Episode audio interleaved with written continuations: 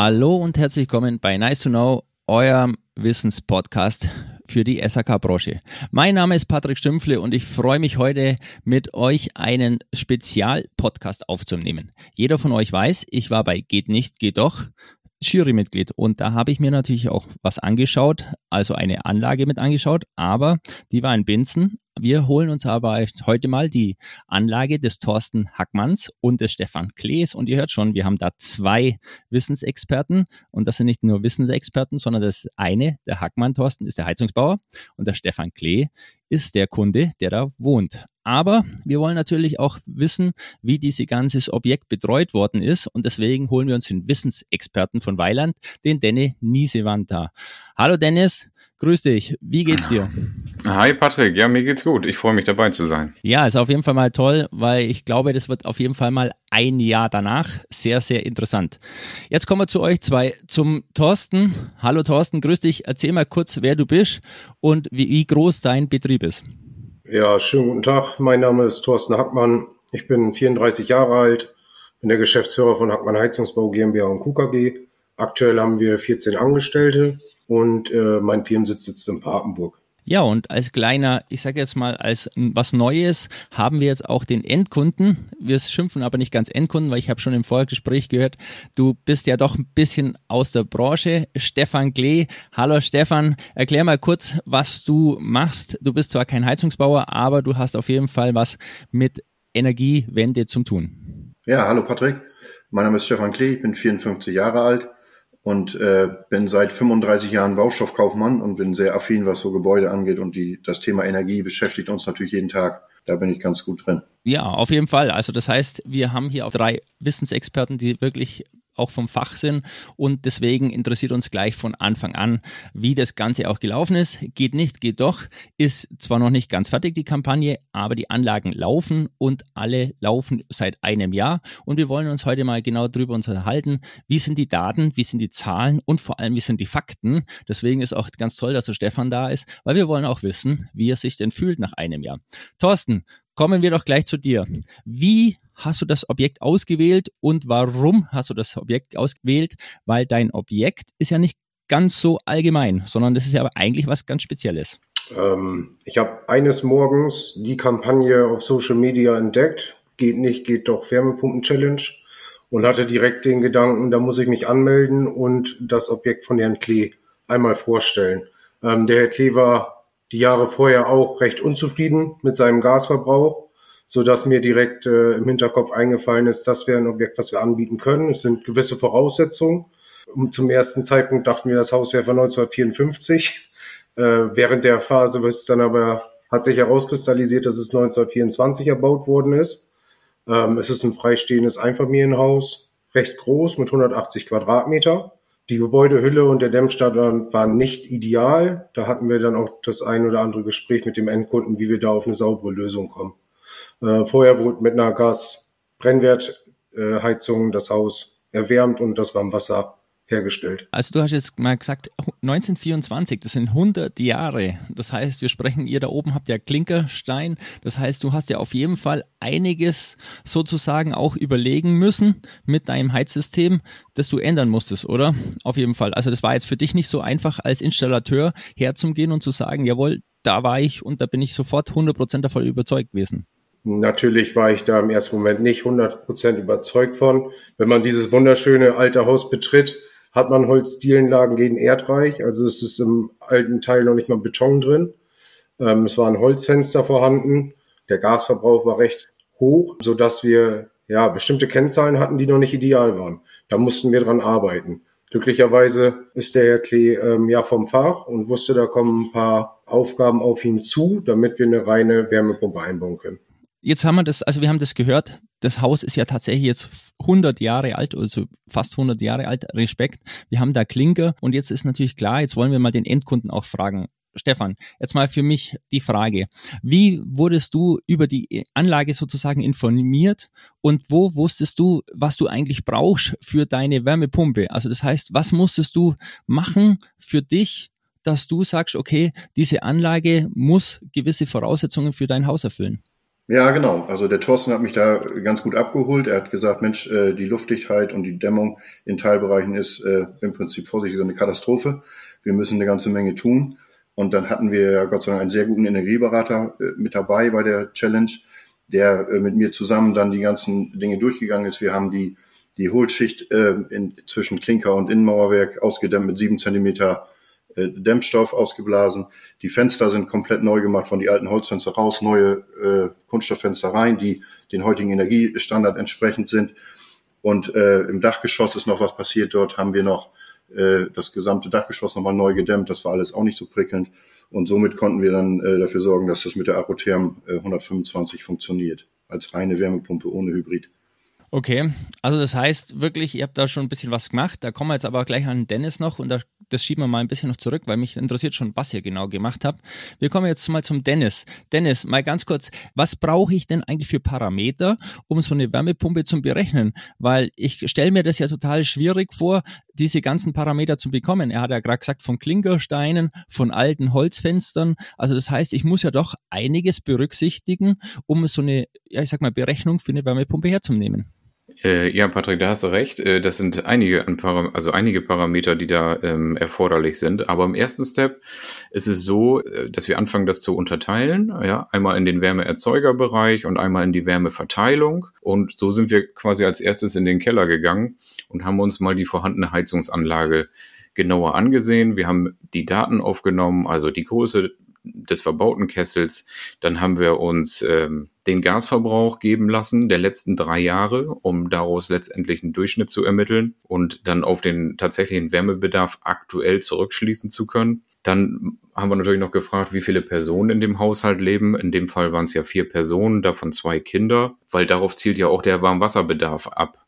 Und äh, das Thema Warmwasserbedarf ist immer wieder ein Thema, weil man dann auch an der Stelle schon mit, mit dem Kunden darüber sprechen muss, ob es denn in der Vergangenheit Schwierigkeiten gegeben hat, weil oft ist es so, dass in der Zwischenzeit schon mal ein Bad äh, erneuert wurde mit größerer äh, Regenbrause oder ähnliches, wo ein höherer Warmwasserbedarf eben erforderlich ist. Und dann wäre das jetzt eben eine gute Gelegenheit, das jetzt schon dann mit einzuplanen beziehungsweise zu berücksichtigen, weil äh, es gibt doch einige Anlagen, die schon immer nicht gut liefen und das muss man eben halt beim Kunden erfragen. Äh, neben dem Wärmeerzeuger-Typ, also habe ich einen Heizwertkessel oder einen Gasbrennwertkessel etc., haben wir uns dann noch eben die Wärmeverteilung angesehen. Und äh, in dem Keller war es so, dass dort zwei Heizkreise vorzufinden waren. Äh, einmal eine Fußbodenheizung für den Anbau. Äh, der Anbau wurde ja dann nachträglich mal gesetzt, der auch ja, energetisch schon einem ganz guten Standard entsprochen hat. Und dann hatten wir noch den alten Heizkreis, wo halt die Heizkörper und das komplette Hauptgebäude, ich sag das mal so,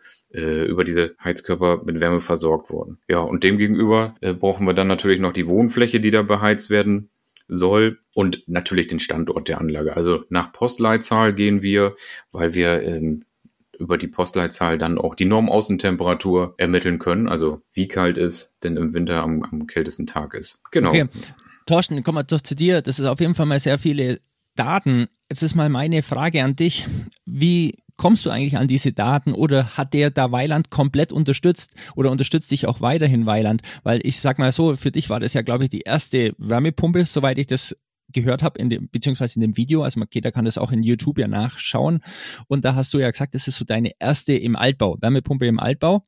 Und wie schwierig war da für dich eigentlich jetzt so die Daten hinzukommen und zu sagen, hey, das ist jetzt für mich die wichtigen Daten und wie schwierig ist es für einen Heizungsbauer allgemein, die Daten überhaupt zu, ich sage jetzt mal, zu strukturieren und auch wirklich dann mitzunehmen? Ähm, also grundsätzlich muss man sagen, es war die erste Wärmepumpe im Sanierungsfall. Das ist korrekt. Äh, wir haben vorher viele Wärmepumpen im Neubau eingebaut. Da haben wir natürlich ganz andere Voraussetzungen. Da die Hydraulik klar ist und die Gebäudehülle perfekt ist. Ähm, als wir die Rückmeldung bekommen haben, dass unser Projekt bei Stefan äh, interessant ist, hatten wir im Erstgespräch einen Energieberater mit vor Ort ähm, das war ein erster Kennwert. Wie Dennis gerade schon mal erwähnt hat, sind natürlich auch die Verbräuche, die Quadratmeterzahlen ähm, für uns sehr wichtig, um zu sehen, geht es in die richtige Richtung. Daraufhin haben wir eine Gebäudeheizlast ermittelt mit der raumweisen Heizlast und da wurde ganz schnell klar, ähm, ja, wir kriegen eine Wärmepumpe hin. Aber nur durch zusätzliche Maßnahmen. Ansonsten wären wir bei einer Gashybridanlage gewesen, um diese hohen Vorlauftemperaturen, die sonst benötigt worden wären, auch umsetzen zu können. Das ist eine gewisse Voraussetzung, aber mittlerweile wird man entweder über Weiland, seinen Fachpartner, sehr gut unterstützt. Äh, wenn man die Gebäudeheizlast nicht im eigenen Hause errechnet, empfehlen wir immer, einen Energieberater sich an die Hand zu holen, der einen unterstützt, weil ohne eine Gebäudeheizlast oder eine Normheizlast ist es sehr, sehr schwer, eine Wärmepumpe auszulegen, die dann noch zu 100 Prozent vernünftig eingestellt ist. Ja, auf jeden Fall mal sehr wichtig, dass wir das einfach mal sehen, dass ihr auch mitgenommen werdet oder dass auch von Weiland ihr mitgenommen werden. Deswegen interessiert uns auch, was der Stefan sozusagen wissen musste, beziehungsweise Stefan, du kommst jetzt so ein bisschen aus dem Sektor. Das heißt, du weißt ja selber auch, wir haben auch andere Endkunden draußen und oft ist es auch so für uns, wir als Heizungsbauer, also ich bin ja auch Heizungsbaumeister, wir haben auch oft das Problem, dass der Kunde nicht so recht weiß, welche Daten er eigentlich hat. Wie ist es bei dir gewesen? Klar, ihr habt den Energieberater mal einerseits, aber wie ist es so im Allgemeinen? Welche Daten sind denn wichtig, dass du die offenlegen musst? Es geht ja auch im Umbau, irgendwelche Duschen oder so weiter. Wie, wie war das für dich, diese Daten herzubekommen? Wie einfach war das für dich? Ja, also für mich war es wirklich relativ einfach, weil ich ja wusste, was für ein Mauerwerk in meinem Haus ist, was für eine Hohlschicht dort ist, was die Fenster für Werte haben, die ja noch relativ, äh, ja, relativ schlecht waren, was die Dämmwirkung betrifft. Und äh, man kann daraus natürlich mit einem Energieberater relativ schnell die U-Werte ermitteln. Das heißt, die Wärme, die durch Bauteile geht. Und äh, die müssen ja einen gewissen Rahmen haben, um überhaupt mit einer Wärmepumpe arbeiten zu können. Und somit war das für mich persönlich jetzt relativ einfach. Ansonsten ist es einfach so, dass man anhand der, der Daten, die man für ein Haus ja hat, äh, was für ein, was für ein Mauerwerk habe ich, habe einen Porenbeton, habe ich einen Kalksandstein, ist da eine Hohlschicht schon gedämmt eventuell. Das sind alles die wichtigen Daten, die man braucht, um das Ganze in, in ein Paket zu packen. Ja, und jetzt, also deswegen bleibe ich gleich noch bei dir, bei der Frage, das ist ja auch sehr, sehr interessant. Bei deinem Haus, das ist ja 1924 gebaut worden. Wie sieht es dann bei dir eigentlich aus? Hast du da sämtliche Unterlagen gehabt für den ganzen Mauerwerk oder hast du dir es nur geschätzt? Nein, Unterlagen gab es da gar nicht, sonst wäre es auch nicht passiert, dass wir gemerkt haben, dass es noch 30 Jahre älter ist. Ähm, ich habe aber schon gucken können, was da zum Beispiel als, als Hintermauerwerk, das war so eine Art Bimsstein, den man dort verwendet hat. Und einen Klinker kann man auch relativ gut einschätzen. Äh, Unterlagen gab es nicht, nein. Aber in den meisten Fällen haben Leute ja Unterlagen, wo das, äh, Bau, wo Bauteile beschrieben werden. Bei mir war es im Prinzip, dass ich mich damit auskenne, was ist das für ein Baustoff. Wenn man schon mal reingebohrt hat, hat man gemerkt, da kommt was Schwarzes statt was Weißes, dann weiß man, aha, da ist irgendein anderer Stein verbaut als ein Kalksandstein. Und äh, somit war für mich klar, das sind die U-Werte dieser Sachen und damit kann man es, wie gesagt, äh, komplett ermitteln. Deswegen kommen wir auch wieder zum Dennis gleich. Die Frage, jetzt wie sieht es aus? Du hast jetzt sehr viel geredet über diese, ich sage jetzt mal, die Anlage allgemein, die vorher da war. Für mich ist aber auch wichtig, es sind ja auch Heizflächen. Also wenn man sich das in dem YouTube-Video auch anschaut, es sind ja auch wahnsinnig viele Heizflächen da, die vorher schon da war. Aber wie sieht es denn da aus mit diesen Heizflächen? Die mussten ja auch, glaube ich, technisch mit berechnet werden, weil so ganz konnten die alten Heizflächen teilweise ja nicht verwendet werden. Ja, genau, das stimmt. Ähm, wir haben uns ja zuerst die Wärmeerzeugung angesehen und haben uns da auch schon die ersten Parameter rausgesucht, äh, auch aus der Heizungsanlage, ja, auf, auf welcher Heizkennlinie läuft oder lief die Anlage etc. Da war dann auch relativ schnell ersichtlich, dass wir da mit 70 Grad Vorlauftemperatur äh, die letzten Jahre gefahren sind. Äh, das lässt natürlich nicht immer darauf schließen, äh, weil viele Regelungen halt auch nicht richtig eingestellt sind. Nichtsdestotrotz haben wir uns dann die Wärmeverteilung angesehen, ähm, sprich die alten Heizkörper. Ähm, und das in Verbindung mit der Gebäudehülle, da, da war dann relativ schnell ersichtlich, äh, wie der Thorsten das auch schon erwähnt hat, dass wir hier ohne zusätzliche Maßnahmen die Vorlauftemperatur nicht senken können, weil Sinn und Zweck der ganzen Geschichte war es, die Vorlauftemperatur so weit zu reduzieren auf maximal 55 Grad bei Normaußentemperatur, dass wir eben mit einer Wärmepumpe dieses Objekt beheizen können. Und ähm, Darüber hinaus hatten wir einen recht pfiffigen Energieberater mit am Start, äh, beziehungsweise auch der Thorsten, wo dann eben eine raumweise Heizlastberechnung angefertigt wurde. Das heißt, wir hatten dann quasi den Wärmebedarf pro Raum ermittelt und konnten das dann abgleichen mit den vorhandenen Heizkörperdaten, wo wir vorher die Daten eben halt aufgenommen haben und haben dann festgestellt, diese Heizkörper sind trotz zusätzlicher Dämmmaßnahmen zu klein. Und äh, dann kam dabei raus, dass wir eben zwölf Heizkörper getauscht haben oder getauscht werden mussten äh, gegen größere. Also die sind etwas tiefer geworden in ihrer äh, in, in, der, in der Bautiefe, um dann die Vorlauftemperatur senken zu können auf 55 Grad. Genau. Na, und nebendran haben wir uns natürlich auch die, die Verteilungsleitung angesehen, ähm, weil das ist auch immer wieder so ein Thema.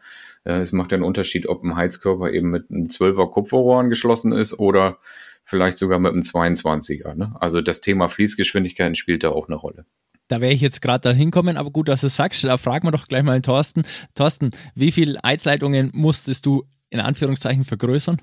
Also am Rohrnetz mussten wir glücklicherweise so, so gut wie gar nichts vergrößern. Da hatten wir Glück, dass wir keine alte Schwerkraftheizung oder sonstiges vorgefunden haben, sondern äh, da wurde ja fortlaufend saniert in diesem Objekt und auch die Heiztechnik wurde auf, instand gebracht mit einem schönen Kupfersystem. Fließgeschwindigkeiten haben gepasst. Überschlägig, was wir sehen konnten, konnten wir ein Rohrnetz erstellen und ermitteln, dass wir eigentlich in Anführungsstrichen nur die Heizflächen vergrößern müssen. Okay, habt ihr dann die Heizflächen nur die Heizkörper vergrößert, also das heißt auf einen 33er Heizkörper oder habt ihr sogar noch mit Zusatz, also es gibt ja inzwischen diese Heizkörper mit, ich sage jetzt Ventilatoren, habt ihr da sowas mit in Betracht gezogen oder habt ihr gesagt, nein, es reicht wirklich nur die Heizkörper zum Vergrößern? Ich glaube, wir, wir müssten einen 33er eingebaut haben im Flur. Ähm, und sonst waren das meist 21er, die wir auf eine 22er äh, Tiefe vergrößert haben. Also man muss sich vorstellen, wo wir die Vorlauftemperaturen verringern, benötigen wir einfach mehr Heizfläche. Das ist so ein ganz klarer äh, Tenor, den man da gehen muss.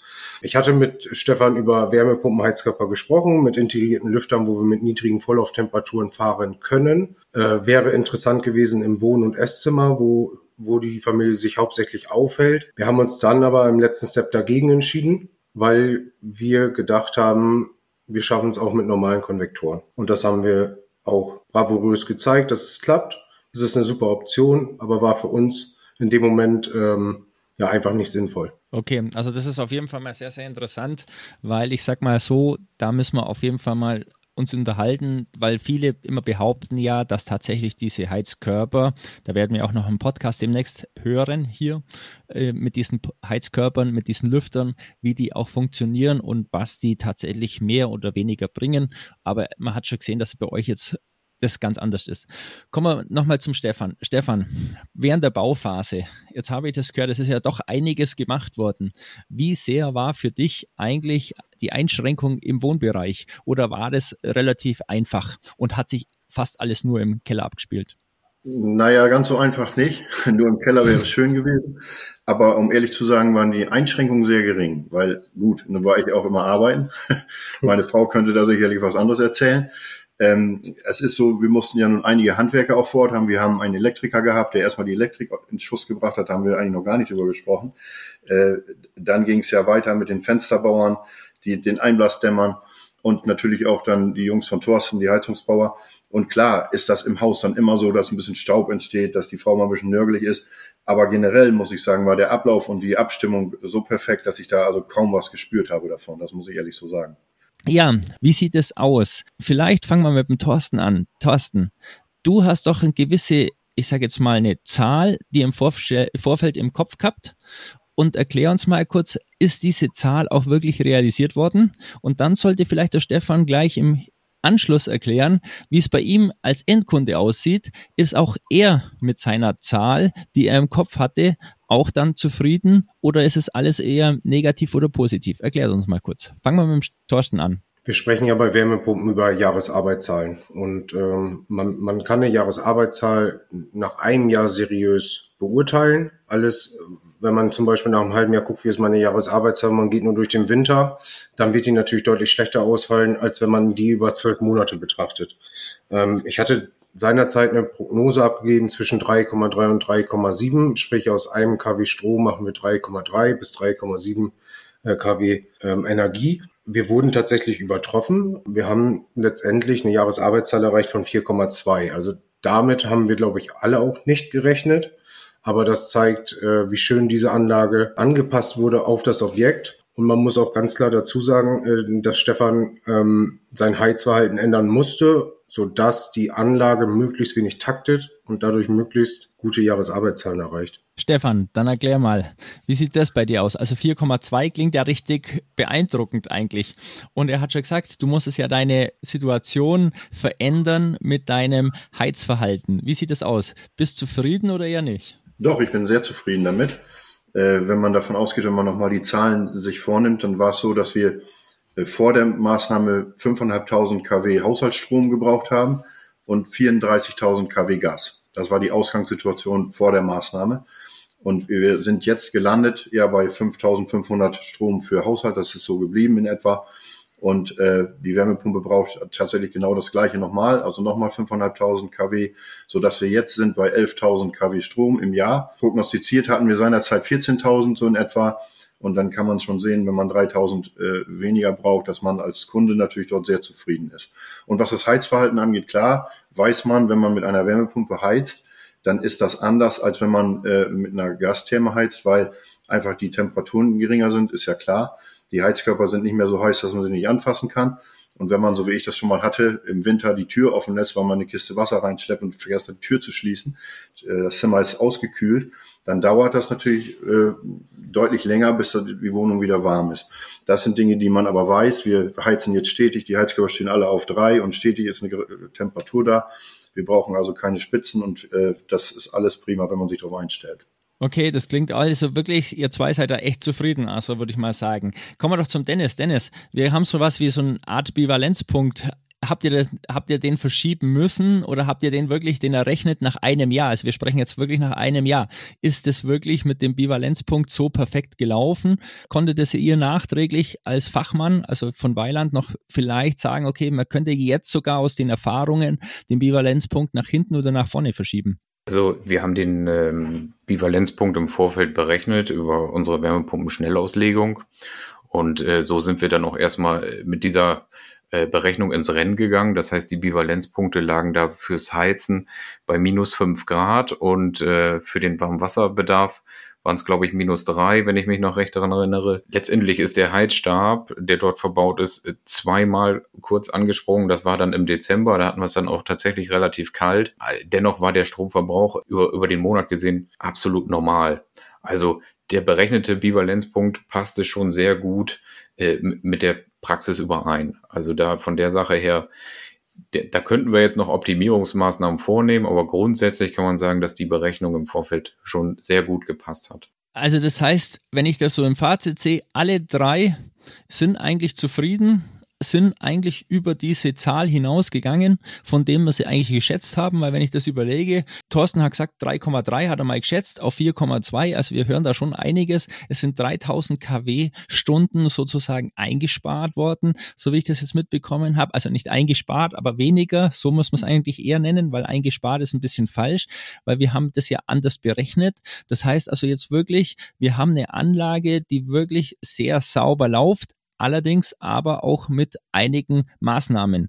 Und das muss man ganz klar sehen. Und da denke ich mal, jetzt würde ich mal nochmal einen Dennis einfach als Fachmann mit reinnehmen. Wie sieht es da aus? Wie wichtig ist es denn, nicht nur die Heizflächen oder Heiz Körper anzuschauen, nicht nur die Gastherme anzuschauen oder Ölbrennerwert anzuschauen, sondern das ganze Objekt eigentlich anzuschauen und zu betrachten. Also dadurch, dass wir neben der Wärmeerzeugung die Wärmeverteilung begutachten, äh, gehört es dann auch zwangsläufig dazu, die Gebäudehülle auch einmal in Augenschein zu nehmen. Äh, das hat einen ganz einfachen Hintergrund, weil so ein Gebäude von 1924 mit einem relativ schlechten U-Wert im Vergleich zu den heutigen Häusern, ist es halt so, dass man, damit man sich behaglich fühlt in so einem Wohnzimmer oder in einer Küche, wo der Lebensmittelpunkt ähm, der Familie ist, brauchen wir höhere Raumtemperaturen wie 20 oder 21 Grad. Ähm, und das muss man auch in so einer Heizlastberechnung mal mit einfließen lassen. Wenn wir demgegenüber dann sagen, wir dämmen auch die Gebäudehülle, dann können wir die Raumtemperatur senken und der Endkunde fühlt sich aber genauso wohl wie vorher. Mit dem Riesenvorteil, dass wir nachhaltig Energie sparen. Ja, das heißt, mit Energie sparen kommen wir äh, an den Punkt, dass wir die Heizlast senken können. Und mit dieser Senkung können wir dann auch nachhaltig ähm, die Energie einsparen, die wir kaufen müssen. Und das ist eben auch der Schlüssel, um so eine Wärmepumpe im Altbau effizient betreiben zu können. Ja, auf jeden Fall schon mal sehr, sehr interessant und vielen, vielen Dank. Kommen wir noch einmal zum Stefan, ganz kurz, und dann die Abschlussfrage zum Thorsten. Stefan, Wie wichtig war es für dich zu wissen, dass du jetzt anders heizen musst? Und was empfiehlst du eigentlich unseren Zuhörern da draußen, den Kunden, also den Endkunden zu empfehlen, das auch in Vordergrund zu stellen, dass jetzt in Anführungszeichen anders geheizt werden muss? Ja, das sagte ich vorhin. Also es ist äh, schon so, dass man das Heizverhalten anpassen muss, sein Lüftungsverhalten muss anders sein. Und äh, äh, man muss wissen, dass man die Heizkörper nicht mehr hoch und runter dreht, sondern einfach stetig laufen lässt. Das sind wichtige Dinge. Und äh, ja, ich persönlich freue mich natürlich sehr, dass wir den Gashahn zugedreht haben. Das habe ich in einem der Videos ja auch gesagt, dass man äh, von Gas wegkommt. Das ist ja auch das Ziel der Regierung. Gut, die tun sich ein bisschen schwer damit. Wir haben uns das da, äh, ja, wir haben es einfach angepackt und gemacht. Und natürlich muss man wissen, dass die Gebäudehülle passen muss. Das ist auch für Kunden natürlich wichtig. Ähm, man, man braucht eine Menge Geld, um das natürlich auch zu machen. Das ist ja kein Geheimnis. Ähm, so eine Gebäude so zu sanieren, dass es funktioniert, das ist ja auch ein finanzieller Aspekt. Da brauchen wir nicht drüber reden. Das ist ganz normal. Und das müssen Leute halt im Vorfeld wissen. Das ist, das ist ganz wichtig, ja. Vielen Dank dir auf jeden Fall mal für den Einblick auch eines Endkundens. Und jetzt kommen wir noch zum Thorsten. Die letzte Frage meinerseits. Wir haben draußen so viele, die haben einfach Angst, im Altbau Wärmepumpen einzubauen. Du hast es tatsächlich hier mit dieser Aktion das erste Mal gemacht, wurde es natürlich perfekt betreut, das ist natürlich klar. Aber dennoch muss man auch sagen, du wirst auch weiterhin wahrscheinlich jetzt definitiv im Altbau noch Wärmepumpen einbauen. Was empfiehlst du unseren Kollegen draußen, die die Schiss davor haben oder die Angst davor haben, wirklich Wärmepumpen im Altbau zu integrieren? Also ich glaube, der beste Tipp, der geht nicht nur an die Heizungsbau, sondern auch an die Hauseigentümer ist, hm, mit seinem Heizungsbauer mal die Heizung zu betrachten und für einen Winter die Vorlauftemperatur auf 55 Grad zu begrenzen. Wenn das der Fall ist, testet man ja schon im Vorfeld, ob die Gebäudehülle es hergibt. Das gibt ein grundsätzlich schon mal ein deutlich besseres Gefühl, um dann über eine Wärmepumpe nachzudenken. Ähm, bei uns ist es so, wir laufen wir bauen jetzt natürlich fortlaufend Wärmepumpen ein. Es hatte natürlich auch einen, einen, riesigen Stellenwert hier, dass wir an dieser Challenge teilgenommen haben. Wir haben sehr viel Wissen mitgenommen. Wir haben mit Weiland eine engere Beziehung aufgebaut, wo wir auch top von betreut werden. Und es ist, so doof es klingt, kein Hexenwerk, eine Wärmepumpe einzubauen. Viel wichtiger ist, dass die Planung passt. Und deshalb, wie gerade schon erwähnt, der Rat, den einen oder anderen Kunden mal die Volllauftemperatur auf 55 Grad begrenzen, durch den Winter gehen und dann mal gucken, wie fühlt sich das an? Wenn ich mit geringeren Vorlauftemperatur mein Haus beheize. Ja, auf jeden Fall. Also vielen, vielen Dank an euch drei. Das war wirklich sehr interessant, mal auch zu sehen, wie so ein Projekt eigentlich begleitet worden ist, was nach einem Jahr kommt, ganz wichtig, auch als Abschluss für alle, die da draußen auch mit zuhören. Es ist ganz wichtig, nehmt den Endkunden mit, schaut, dass ihr dem das auch ein bisschen erklärt, nicht einfach, ja, wir bauen das rein und raus, sondern wirklich mitnehmen. Nehmt auch im Endeffekt Weiland, also auch wir sind sehr viel mit Weiland unterwegs und nehmt Weiland mit, schaut, dass ihr auch den jeweiligen Hersteller einfach mit dabei habt, dass ihr auch sagen könnt, hey, jawohl, das passt, wir können das auch perfekt machen, weil dann habt ihr solche Leute wie ein Dennis zum Beispiel, die euch unterstützen und ich glaube, das klingt auf jeden Fall mal sehr, sehr spannend und ich freue mich schon, was in zwei, drei Jahren ist. Momentan ist ja etwas kälter bei uns hier. Mal auch schauen, wie da die Zahlen sind, weil ich freue mich auch auf meine Zahlen bei mir zu Hause selber. Ich habe auch eine Wärmepumpe inzwischen Zeit mit integriert und da werden wir auch mal schauen, was da für Zahlen sind, weil dieses Jahr ist doch ein bisschen anders wie letztes Jahr. Aber ich denke dennoch, dass ihr bei eurem errechneten Wert bleibt, den ihr euch vorgestellt habt. Dann danke ich schon mal. Dennis, ich hoffe, es hat gepasst und es hat dir Spaß gemacht. Ja, sehr schön. Vielen Dank, Patrick. Ja, vielen Dank auch Stefan als Endkunde hier mal als, ja, ich sag mal, mal einen kurzen Einblick in den Endkundensektor zu bekommen. Also auch vielen Dank dafür. Ja, gern geschehen. Hat Spaß gemacht. Ja, und Thorsten, ich wünsche dir weitere Wärmepumpen. Ich hoffe, dir hat das auch Spaß gemacht und ich hoffe, wir hören noch ein paar Mal voneinander. Sehr gerne, Patrick. Ich freue mich von dir zu hören.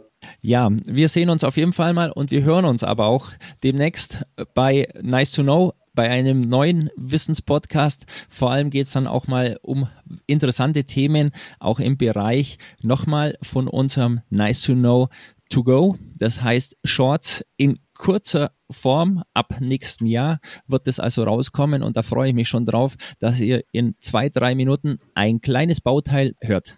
Bis dahin wünsche ich euch was und dann Servus. Tschüss. Ciao.